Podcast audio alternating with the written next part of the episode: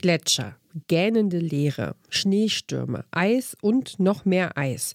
Das ist eine Umgebung, mit der wir hier in Deutschland tendenziell nicht so oft konfrontiert sind. Für Forschende, die eine Expedition in die Arktis oder Antarktis machen, wird sie jedoch schnell zum Alltag. Aber wie lebt und arbeitet es sich eigentlich im ewigen Eis bei minus 30 Grad? Und was sieht man nur dort im Eis?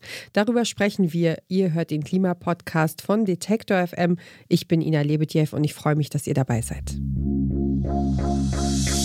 Mission Energiewende.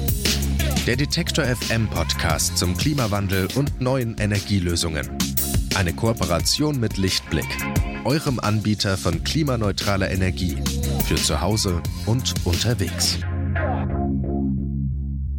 Heute machen wir einen Sprung ans andere Ende der Welt und zwar an den Südpol in die Antarktis.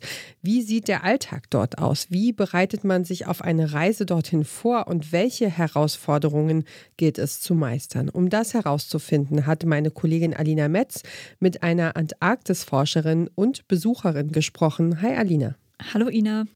Alina, Arktis oder Antarktis, äh, wäre das was für dich? Also ich muss ganz ehrlich sagen, ja. Also ich bin schon auch empfindlich, was Kälte angeht, so ist es nicht. Aber ich bin absolutes Winter- und Schneekind. Ähm, und dementsprechend, ich finde das so faszinierend und ich würde das so gerne mal machen. Ich weiß aber auch, dass ich es, glaube ich, nicht sehr lange dort aushalten würde. Aber so für einen Besuch, einfach für die Landschaft und das alles mal sehen zu können, wie unfassbar beeindruckend das, glaube ich, ist mit den Gletschern und halt der gähnenden Leere und vielleicht in ein, zwei Tieren. Ich muss ehrlich sagen, das reizt mich schon.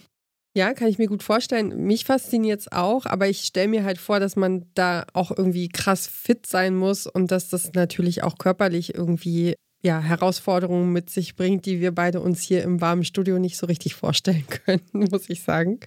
Ähm, aber lass uns doch mal darüber sprechen, wo kann man denn da überhaupt sozusagen Leben, Überleben, Sein und was arbeiten?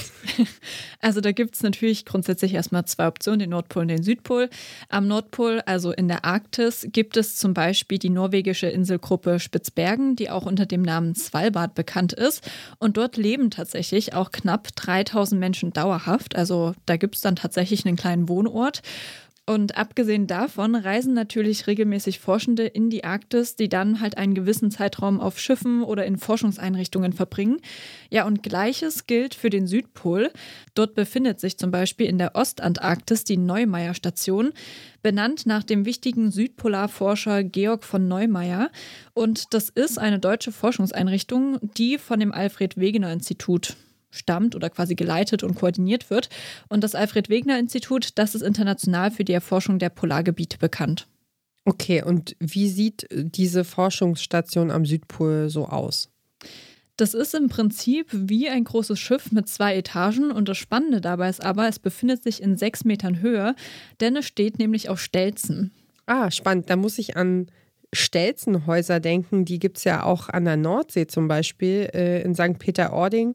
Und das ist ja so ein ganz spezieller Ort, äh, wo eben so Holz, Holzhäuser auf Stelzen stehen und wo dann entweder äh, Ferienwohnungen drin sind oder irgendwie Lagerstätten für Strandmaterial oder eben ja Restaurants auch und so. Ja, ich kann mir tatsächlich nur vorstellen, dass im Vergleich das äh, Forschungsschiff oder diese Forschungsstation dann im Endeffekt natürlich ein bisschen sehr oder viel massiver rüberkommt. Ja, auf jeden Fall. Ich, hab, äh, ich fand es spannend, äh, dass wir das Thema machen und habe mir auch ein paar Fotos dazu angeguckt. Und ähm, ich habe ja eine Weile in Kiel gelebt und wenn da so die großen Kreuzfahrtschiffe an der Förde reingelaufen sind, dann sah das auch so ein bisschen aus, als würde da gerade so ein Hochhaus vorbeischwimmen. Und diese Forschungsstation, die sieht eben auch so ein bisschen aus wie so ein großes Schiff, wie ein Kreuzfahrtschiff, aber eben auf Stelzen, hast du gesagt. Und auch in Form und Farbe sieht es eben aus wie diese großen Pötte, die man so kennt von diese, diese Kreuzfahrtschiffe. Ja, und es hat ja auch tatsächlich einen Sinn, dass es auf den Stelzen steht, denn die sollen nämlich Schneeverwehungen am Gebäude verhindern, sodass quasi der Schnee unten drunter durchwehen kann. Und die Stelzen, die sind auch höhenverstellbar, sodass selbst Neuschnee kein Problem darstellt. Das heißt, im Endeffekt wächst die Station mit der Schnee Schneedecke mit und das passiert auch tatsächlich jedes Jahr. Also diese Station wird jährlich bis zu zwei Meter angehoben. Okay, und in der Station, also arbeiten und leben dort das gesamte Jahr über Menschen, WissenschaftlerInnen? Ja, also die ist tatsächlich ähm, quasi 24-7 besetzt. Im antarktischen Sommer, der geht von November bis März ungefähr, leben und arbeiten rund 50 Forschende aus der gesamten Welt in der Neumeier Station. Und genau, die wird dann quasi zur Basis für Feldforschungen, Messkampagnen und ähnliches. Und im Winter wird es dann allerdings deutlich leerer. Da sind es dann nur neun oder zehn Personen, die dann das sogenannte Überwinterungsteam bilden. Okay, und wer gehört da dazu? Ist das festgelegt irgendwie? Das ist tatsächlich festgelegt. Also dazu gehört ein Koch oder eine Köchin, drei IngenieurInnen, vier WissenschaftlerInnen und ein Arzt oder eine Ärztin. Und die Rollen, die sind grundsätzlich fest verteilt. Das hat mir Helene Hoffmann bestätigt. Die studierte Physikerin hat sich auf Klimaforschung im Eis spezialisiert und hat von Dezember 2017 bis Januar 2019 auf der Neumeier Station überwintert. So nennen das die Spezialisten zumindest. Natürlich hat jeder erstmal seine Rolle. Es sind vier Wissenschaftler. Also ich äh, habe die sogenannte Luftchemie betreut. Dann gibt es einen Meteorologen und zwei Geophysikerinnen. Und ähm, ansonsten gibt es noch einen Arzt, der ist auch gleichzeitig der Stationsleiter. Das ist auch, muss ein Chirurg sein, dass der im Notfall auch einen Blinddarm operieren könnte. Dann gibt es einen, einen Koch, eine Köchin, zwei Techniker, also einen Ingenieur, einen Elektroingenieur und einen sogenannten Funker, der aber, ja, früher hat der viel gefunkt. Ähm, heutzutage ist das eigentlich mehr so IT und Admin. Gefunkt wird auch noch, aber es geht dann doch viel auch äh, einfach über Netzwerk. Genau, ja, dennoch hilft man sich natürlich dann gegenseitig aus, wenn irgendwo mehr Hände gebraucht werden. Lass uns doch noch mal einen Schritt zurück machen. Helene Hoffmann hat 14 Monate lang in der Antarktis in der Forschungsstation gelebt. Wie bereitet man sich eigentlich auf so einen Einsatz vor? Es ist ja eigentlich sogar fast mehr ein Lebensabschnitt. Es ist tatsächlich, glaube ich, ein Lebensabschnitt, auch einfach von den Erfahrungen her. Genau, Hoffmann hat mir erzählt, dass ähm, sich vor der Reise erst einmal das gesamte Team kennenlernt, weil es ist ja doch eine ganz schön lange Zeit. Und das Ganze findet dann statt in so einer Art, ja, in einer Wohnsituation, die fast jeder Studierende ähm, in einer neuen Stadt auch schon einmal selbst erlebt hat. Da äh, wohnt man zusammen in einer, in einer WG und man lernt sich kennen, man lernt sich persönlich kennen, man lernt sich auch so ein bisschen unter Stresssituationen kennen, weil man äh, diverse Vorbereitungskurse auch macht. Ja, und diese, ich nenne es jetzt mal Kennenlernphase, dauert insgesamt drei Monate. Das ist also im Endeffekt wie eine Art Probezeit für das Team und dient natürlich auch dazu, Überlebensmaßnahmen zu lernen und zu üben. Man macht einen Kurs auf dem Gletscher, äh, wie man äh, Spaltenrettung macht. Man macht einen Kurs bei der Marine, da geht es um Brandschutz. Also da lernt man richtig, wie ein Feuerwehrmann mit Atemschutz und voller Ausrüstung irgendwie Feuer auszumachen, weil man ja auf der Station dann auch die eigene Feuerwehr ist. Und das sind schon Situationen, die einen vielleicht auch persönlich mal so ein bisschen an die Grenzen bringen. Da lernt man sich und die sich selbst und die anderen Menschen dann ähm, schon auch ziemlich gut kennen und wie die so ticken, auch äh, unter dann extremen Bedingungen. Und dann bleibt ja noch der persönliche Aspekt, die Freizeitbeschäftigung, also die Frage, was nehme ich eigentlich mit? In der Antarktis überwintern bedeutet nämlich auch, dass in den neun Wintermonaten kein Schiff oder Flugzeug vorbeikommt. Ja, das heißt, man muss da wirklich alles mithaben, sollte nichts vergessen haben. Ah ja, krass, okay. Das ist natürlich wirklich eine lange Zeit. Da muss man sich das gut überlegen. Richtig, vor allem, weil man ja halt nicht nur zum Arbeiten da ist, sondern dann mhm. vielleicht auch doch noch ein bisschen Freizeit hat. Und ich weiß nicht, also wir können ja so ein kleines Gedankenspiel machen. Was glaubst du denn, würdest du mitnehmen, wenn du dich auf so eine Reise vorbereitest? Ich glaube, also die einzig richtige wahre Antwort ist Podcasts, weil die kann man auch nebenbei hören. Ja. Äh, und natürlich die Kamera. Ja. Also, because. Verstehe ich, verstehe ich. Ich wäre, glaube ich, also definitiv Bücher. Dementsprechend würde ich ein E-Book mitnehmen, damit ich halt, oder ein E-Book-Reader, damit ich auch wirklich die Möglichkeit habe, sehr viel zu lesen. Ansonsten habe ich noch drüber nachgedacht. Ich glaube, ich wäre auch so für so Mandala-Hefte oder so ein Origami-Buch und würde mir versuchen, so Origami beizubringen. Mhm. Irgendwie was, wo ich vielleicht auch ein bisschen halt die Zeit habe, das zu lernen, weil ich bin grundsätzlich eine sehr ungeduldige Person. Und dann denke ich mir so, dort hätte ich vielleicht mal die Möglichkeit. Und dann wählst du Origami. das ja, aber mir echt schwer vor. Aber weil ich mir denke, ich habe halt die Zeit, das dann mal zu lernen, zu üben, weil ansonsten fange ich halt was an und denke mir nach zwei Wochen, boah, nee, keine Lust mehr. Und da habe ich ja dann nicht so viele andere Möglichkeiten. Also dann würde ich lieber so Origami lernen wollen. Oder eine Fremdsprache. Aber ist die Frage, kann man, also kann man das alles überhaupt nutzen? So. Ja, das ist äh, tatsächlich eine Frage. Aber ich glaube, das wär so, wären so die Sachen, an die ich denken würde. Hm. Spannend. Ja, und jetzt wollen wir natürlich wissen, was hat die tatsächlich, also abseits vom Gedankenspiel, was hat die tatsächliche Expertin mitgenommen? Wie ist das bei Helene Hoffmann gewesen? Also man muss ja erstmal kurz dazu sagen, so ein bisschen die Rahmenbedingungen klären. Und zwar ist es so, dass ähm, jede Person die Möglichkeit hat, bis zu fünf Kartons mitzunehmen, große Kisten, die sind so 60 mal 80 Zentimeter. Genau, und da können halt persönliche Dinge reingetan werden. Und was sie mitgenommen hat, das hören wir jetzt. Also ich habe zum Beispiel ganz viel Stoff eingepackt zum Nähen, was ich dann doch nicht getan habe. ich habe ganz viel Wolle eingepackt zum Stricken, was ich dann doch nicht getan habe. Aber äh, zum Beispiel auch Gesellschaftsspiele oder ach, ja Sportsachen, äh, Musikinstrumente. Wir hatten alles am Start irgendwie. Und äh, da macht man sich dann doch schon viel Gedanken, was man da und schmiedet große Pläne, die man dann am Ende vielleicht doch nicht so umsetzt, weil die Antarktis selber dann äh, auch was zu bieten hat und man diese Dinge zum Zeit, Zeit totschlagen vielleicht gar nicht so braucht. Okay, und was hat sie jetzt stattdessen gemacht, wenn Näh- und Strickzeug tatsächlich in der Kiste geblieben sind? Ja, da ist dann die Antarktis ins Spiel gekommen. Also sie hat es ja eben schon gesagt, dass die Antarktis selbst natürlich halt einfach super viel zu bieten hat. Es gibt in der Nähe der Station eine große Kaiserpinguinkolonie und die brüten dort. Das heißt, die sind auch das ganze Jahr dort und das ist dann auch äh, ein Ziel, wo man immer wieder hin Ausflüge macht, um einfach die Tiere zu beobachten. Es gibt im Winter dann Polarlichter, wo man äh, versucht, ja, ein gutes Bild von zu erhaschen, wenn man draußen ist. Ja, man, man geht spazieren, man macht, wenn es irgendwie das Wetter erlaubt, vielleicht auch mal Skilanglauf oder so. Ähm, also mir wurde es nicht langweilig. Gerade die Natur ist auch ihr persönliches Highlight der Antarktis. Also das ist auch wirklich ein Privileg, das halt nicht viele erleben dürfen. Und das hat sie mir auch im Gespräch quasi nochmal bestätigt und das auch wirklich betont. Und ich bin ein großer Fan von Eis und Schnee, sonst wäre ich nicht dort gewesen, aber auch diese, diese karge Landschaft, dieses Wüstenartige und das Licht, was immer wieder anders ist, äh, auch in der polaren Nacht, in der es an der Station dann nicht 24 Stunden dunkel ist, sondern man ganz viele Dämmerungsphasen hat, wo einfach die, der Himmel strahlt in allen Farben und wenn es dann dunkel und klar ist, man die Milchstraße mit bloßem Auge so deutlich sieht, dass man da drin äh, auch Farben erkennen kann. Das, ähm, also das hat mich ganz arg beeindruckt. Und auch die, diese Pinguinkolonie, diese ja, wilden Tiere so in ihrer natürlichen Umgebung zu erleben, wo man dann auch selbst wirklich ganz stark dieses Gefühl bekommt, man, man ist hier als Mensch der Gast und einen, großen Respekt vor dieser Natur und vor diesen Lebewesen bekommt, die es schaffen, dort irgendwie ihre Jungen großzuziehen und äh, zu überleben.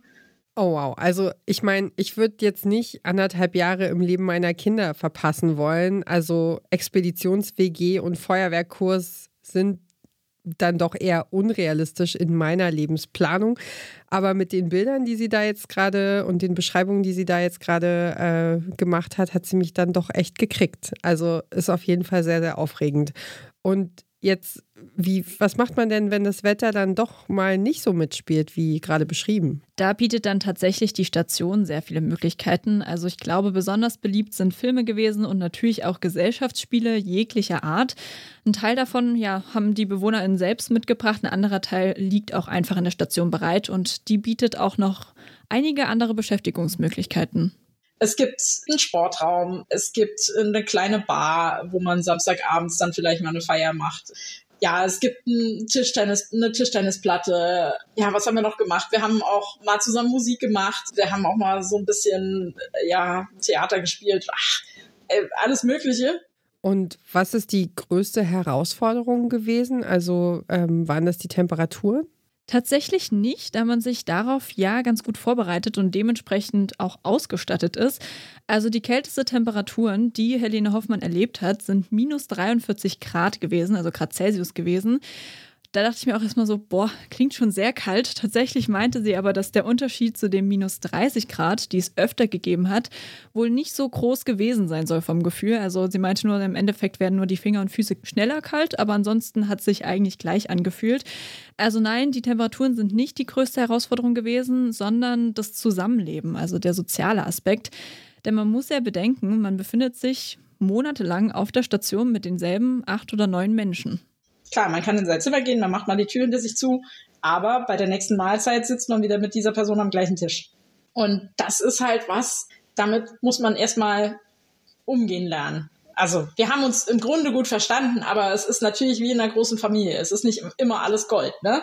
Und man, man zofft sich mal und man mag vielleicht auch mal eine Woche lang mit dem einen eigentlich nichts zu tun haben. Und äh, man kommt dann aber halt nicht raus aus dieser Situation. Und da muss man dann auch an sich selber arbeiten, äh, dass man da andere Wege findet, dann das zu kanalisieren. Eine kurze Unterbrechung für unseren Werbepartner. Euer Laptop läuft mit 100% Ökostrom, eure Heizung mit klimaneutraler Wärme, in der Garage lädt euer Auto und auf dem Dach erzeugt ihr euren eigenen Solarstrom. Klingt nach Zukunftsmusik, ist aber jetzt schon leicht zu haben. Bei Lichtblick bekommt ihr alles, was ihr für einen klimaneutralen Lebensstil braucht. Jetzt einfach wechseln zu Deutschlands größtem Ökostromanbieter. Nun ist ja Helene Hoffmann dort nicht zum eigenen Vergnügen gewesen oder um sich die schöne Natur anzugucken. Also lass uns doch noch mal ein bisschen über ihre Arbeit sprechen. Du hast am Anfang gesagt, dass sie sich auf Klimaforschung spezialisiert hat. Was macht sie auf der Station? Also wie hat sie da genau geforscht? Also erstmal kurz allgemein auf der Neumeier Station laufen seit über 30 Jahren verschiedenste Langzeitmessungen zu Wetter, Klima und auch zu geophysikalischen Prozessen, zum Beispiel zum Erdmagnetfeld. Und Hoffmann ist während ihrer Überwinterung für das sogenannte Spurenstoffobservatorium verantwortlich gewesen. Klingt kompliziert, ist im Endeffekt aber wie eine Art riesiger Staubsauger, der die antarktische Luft einsaugt und diese dann auf ihre Zusammensetzung analysiert, also zum Beispiel auf CO2, Methan, andere Treibhausgase oder aber auch auf den Staubgehalt. Denn man muss sagen, diese Staubpartikel sind sehr wichtig, wenn es um die Wolkenbildung geht. Und Wolken sind ja essentiell für den Wasserkreislauf und somit ja auch für das Klimasystem. Und wo diese Partikel halt herkommen und wie das alles dann zusammenhängt, das ist eben noch nicht ganz verstanden bis heute. Und da hat ihre Forschung in der Station angesetzt. Ansonsten beschäftigt sie sich jetzt gerade für die Universität Tübingen mit der Langzeitklimaforschung in der Antarktis. Dabei arbeitet sie mit Eisstücken, bedeutet also, sie baut ein Stück Eis aus dem Gletscher ab und dann kann man in den Luftblasen zum Beispiel die Konzentration der Treibhausgase messen. Ja, und so bekommt sie dann Informationen, wie der Treibhausgasstand im Eis in der Vergangenheit gewesen ist. Und zurzeit untersucht sie an einem ja, Eisbergkern aus der westlichen Antarktis, wie das Klima vor rund 100.000 Jahren gewesen ist. Oh, krass, sehr spannend. Also, was man da so alles rauslesen kann. Und kannst du was dazu sagen, äh, oder kann sie was dazu sagen, wie sehr hat sich der Klimawandel in der Antarktis in ihrer Arbeit bemerkbar gemacht? Also tatsächlich auf den ersten Blick erstmal weniger, als man denken mag. Sie meint, der Klimawandel ist noch nicht direkt erkennbar. Die Betonung liegt allerdings auf dem noch. Denn also die Forschungsstation, die liegt ja, ich habe es am Anfang schon einmal gesagt, in der Ostantarktis. Und nochmal kurz zur Einordnung. Also die Antarktis, die besteht aus zwei Teilen. Dem etwas kleineren Teil, das ist die Westantarktis und die zeigt in Richtung Südafrika. Und dann gibt es auch noch die Ostantarktis. Der Teil ist deutlich größer und besteht im Endeffekt aus einem einzigen riesigen Eispanzer. Und dementsprechend langsam reagiert natürlich die Umwelt dort in der Ostantarktis auf die Klimaveränderung. Das heißt nicht eben, dass es nicht passiert ist, passiert nur halt vielleicht ein bisschen später. Das heißt, wir können an der Neumeier Station im Moment noch nicht sehen, dass die Temperatur ansteigt. Dennoch sind einzelne Veränderungen zu beobachten, sagt die Spezialistin für Klimaforschung. So nimmt zum Beispiel die Meereisbedeckung, also der zugefrorene Ozean in direkter Umgebung der Forschungsstation immer weiter ab. Und das hat auch direkte Auswirkungen, zum Beispiel auf die Pinguine, denn die brauchen das Eis ja zum Brüten. Und eine andere Veränderung, die erkennbar ist, sagt sie, ist zum Beispiel mehr Schnee. Das äh, klingt jetzt erstmal, könnte man jetzt meinen, so, ah ja, das ist doch alles super, ne? wenn es mehr schneit, dann ist doch alles fein. Ähm, nein, wenn es dort mehr schneit, bedeutet es, dass es woanders sehr viel wärmer war und dort viel mehr Wasser verdunstet ist und dieses woanders wärmer sein, das ist schon praktisch nebenan in der Westantarktis. Äh, dort ist es zum Beispiel sehr viel wärmer. Und dort kann man tatsächlich auch Te Temperaturanstiege messen. Und das ist auch der Teil, wenn man in den Medien hört, dort ist wieder ein großer Eisberg abgebrochen oder irgendein Gletscher kollabiert. Das passiert dort gerade, jetzt im Moment. Und das kommt auch in der Ostantarktis und bei der Neumeier Station in Form von Temperatur irgendwann an, nur vielleicht noch nicht gerade jetzt. Ach, das habe ich nicht gewusst. Das ist ja ziemlich furchtbar und sehr interessant zugleich. Also wenn sie jetzt sagt, dass es mehr schneit, inwieweit beeinflusst das auch den Alltag der Forschenden? Mehr Schnee bedeutet im Endeffekt ja mehr Arbeit, denn alles, was draußen steht, muss freigeschaufelt werden. Somit herrscht dort eigentlich ein ständiger Kampf gegen das Eingeschneitwerden, hat mir Helene Hoffmann gesagt. Und was zum Beispiel in den letzten beiden Sommern das erste Mal passiert ist, was vorher auch noch nicht dokumentiert wurde, dass es im Sommer geregnet hat.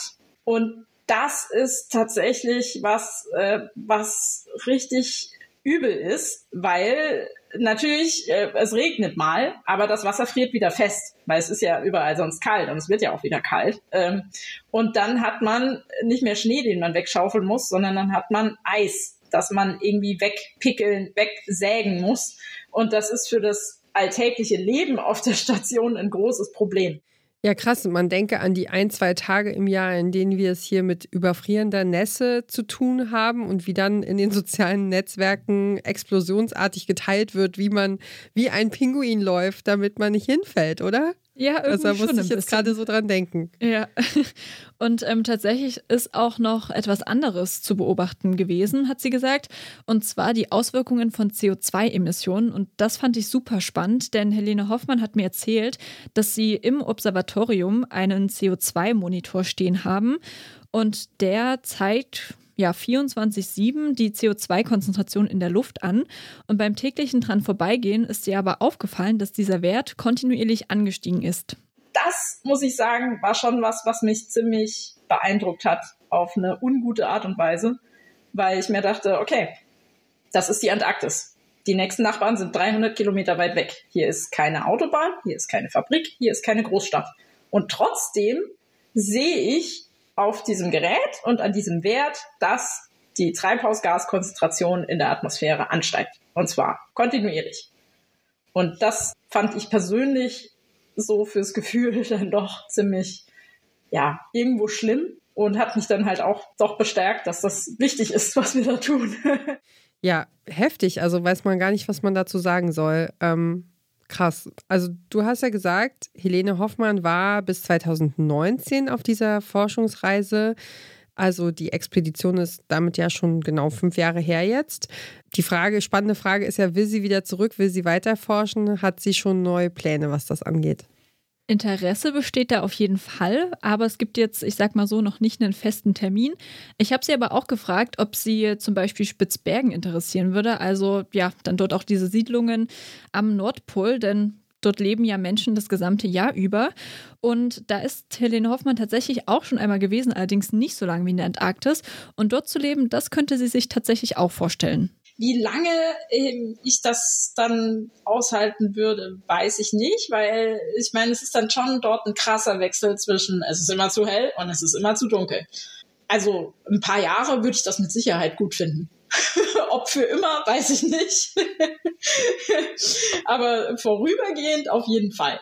Ja, krass. Also ich äh, finde ich wirklich eine, ein super spannendes Thema ähm, und sehr, sehr tolle Einblicke, die uns Helene Hoffmann da gegeben hat. Also du hast dich ja jetzt mit dem Thema intensiver beschäftigt und auch länger mit ihr gesprochen. Gibt es einen Aspekt, äh, der dich bei der Recherche besonders fasziniert hat oder ja, besonders beeindruckt hat?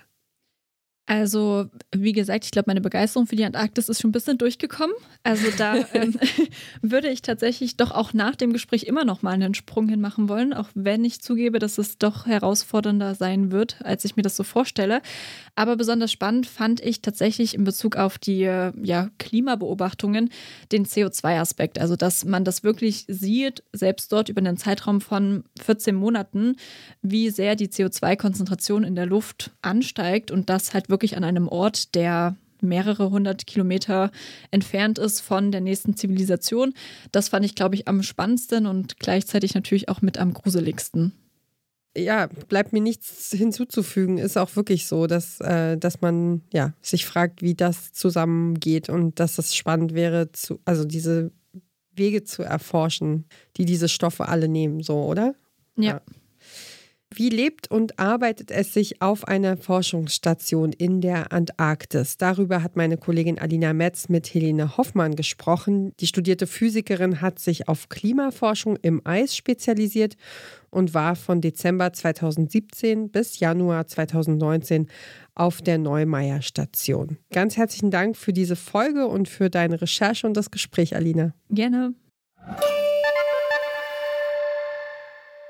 Das war Mission Energiewende für diese Woche. Die Redaktion für diese Folge hatten Alina Metz und Julia Segers. Und wenn euch das Leben im Eis auch so fasziniert wie uns jetzt gerade, dann könnt ihr euch auf nächste Woche freuen. Da äh, machen wir eine kleine Fortsetzung und werfen einen Blick auf die Tierwelt. Wenn ihr diese nächste und keine weitere Folge von Mission Energiewende verpassen wollt, dann ist jetzt der richtige Moment, um auf Abonnieren zu tippen. Das geht überall da, wo ihr auch sonst eben gerade eure Podcasts hört. Wir freuen uns außerdem über Ideen, Anregungen, Feedback von euch per Mail an klima.detektor.fm. Und sagt gern weiter, wenn euch gefällt, was wir hier machen. Links zu Folgen lassen sich ganz easy verschicken. Das mache ich auch sehr, sehr gerne, wenn ich einen Podcast oder eine Episode für jemanden habe, ähm, der für, für eine andere Person interessant ist die mir wichtig ist, dann teile ich das und Sharing is Caring, das wisst ihr natürlich alle. Wir danken euch und freuen uns, wenn wir uns nächste Woche wieder hören. Schön, dass ihr dabei wart. Ich bin Ina Lebetjew. Macht's gut, bis nächste Woche. Ciao. Mission Energiewende. Der Detektor FM Podcast zum Klimawandel und neuen Energielösungen. Eine Kooperation mit Lichtblick, eurem Anbieter von klimaneutraler Energie für zu Hause und unterwegs.